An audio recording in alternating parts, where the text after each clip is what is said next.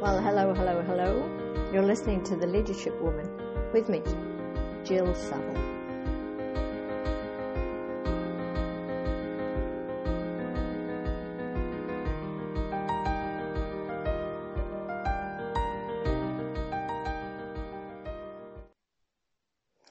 So, hello, we've all made it to the 11th of January. And with everything that's going on, I thought that we'd have a podcast about what what can we do. There's a lot of division in the world, and so this podcast called "What's the Point."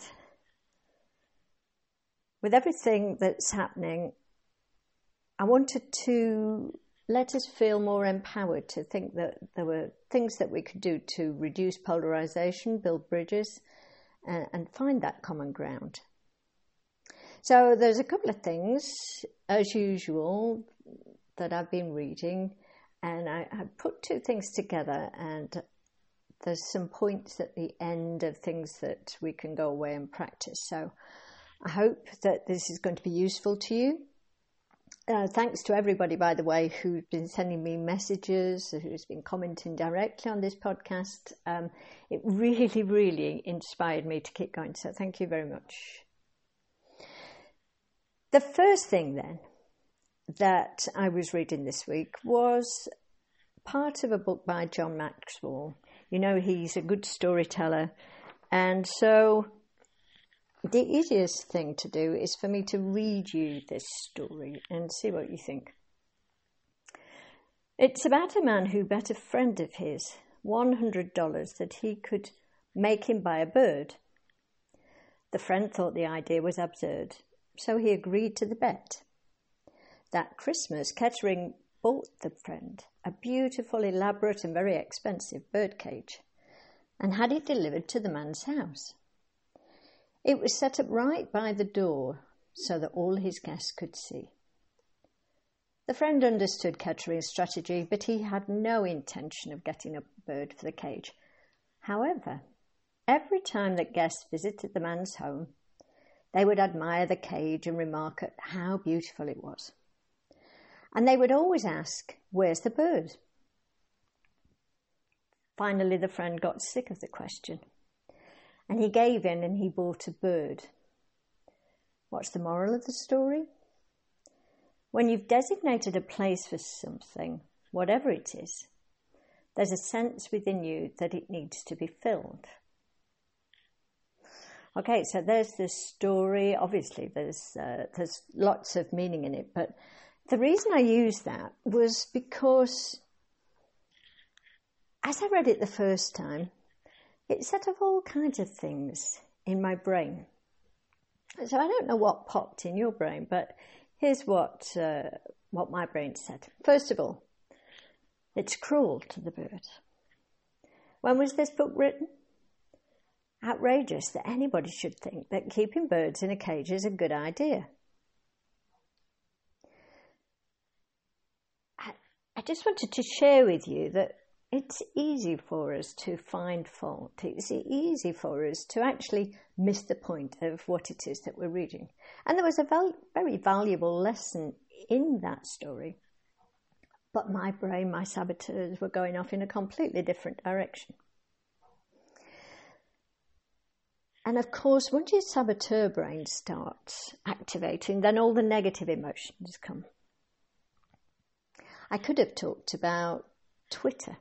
I could have talked about all the things that you see on there and how they trigger you. But you get the idea.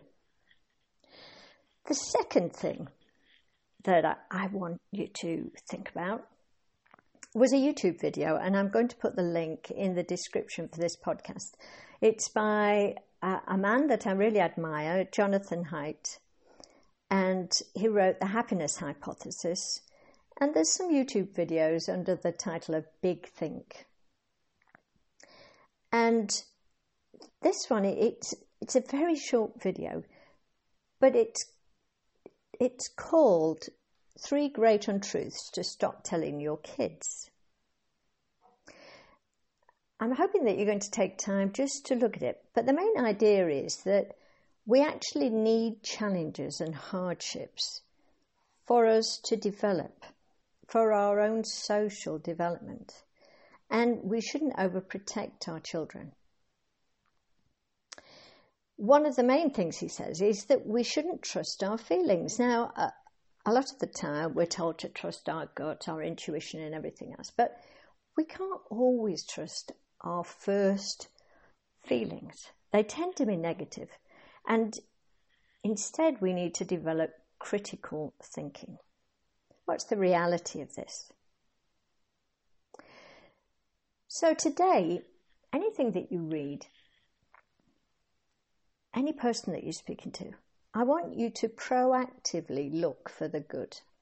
I want you to look for the point.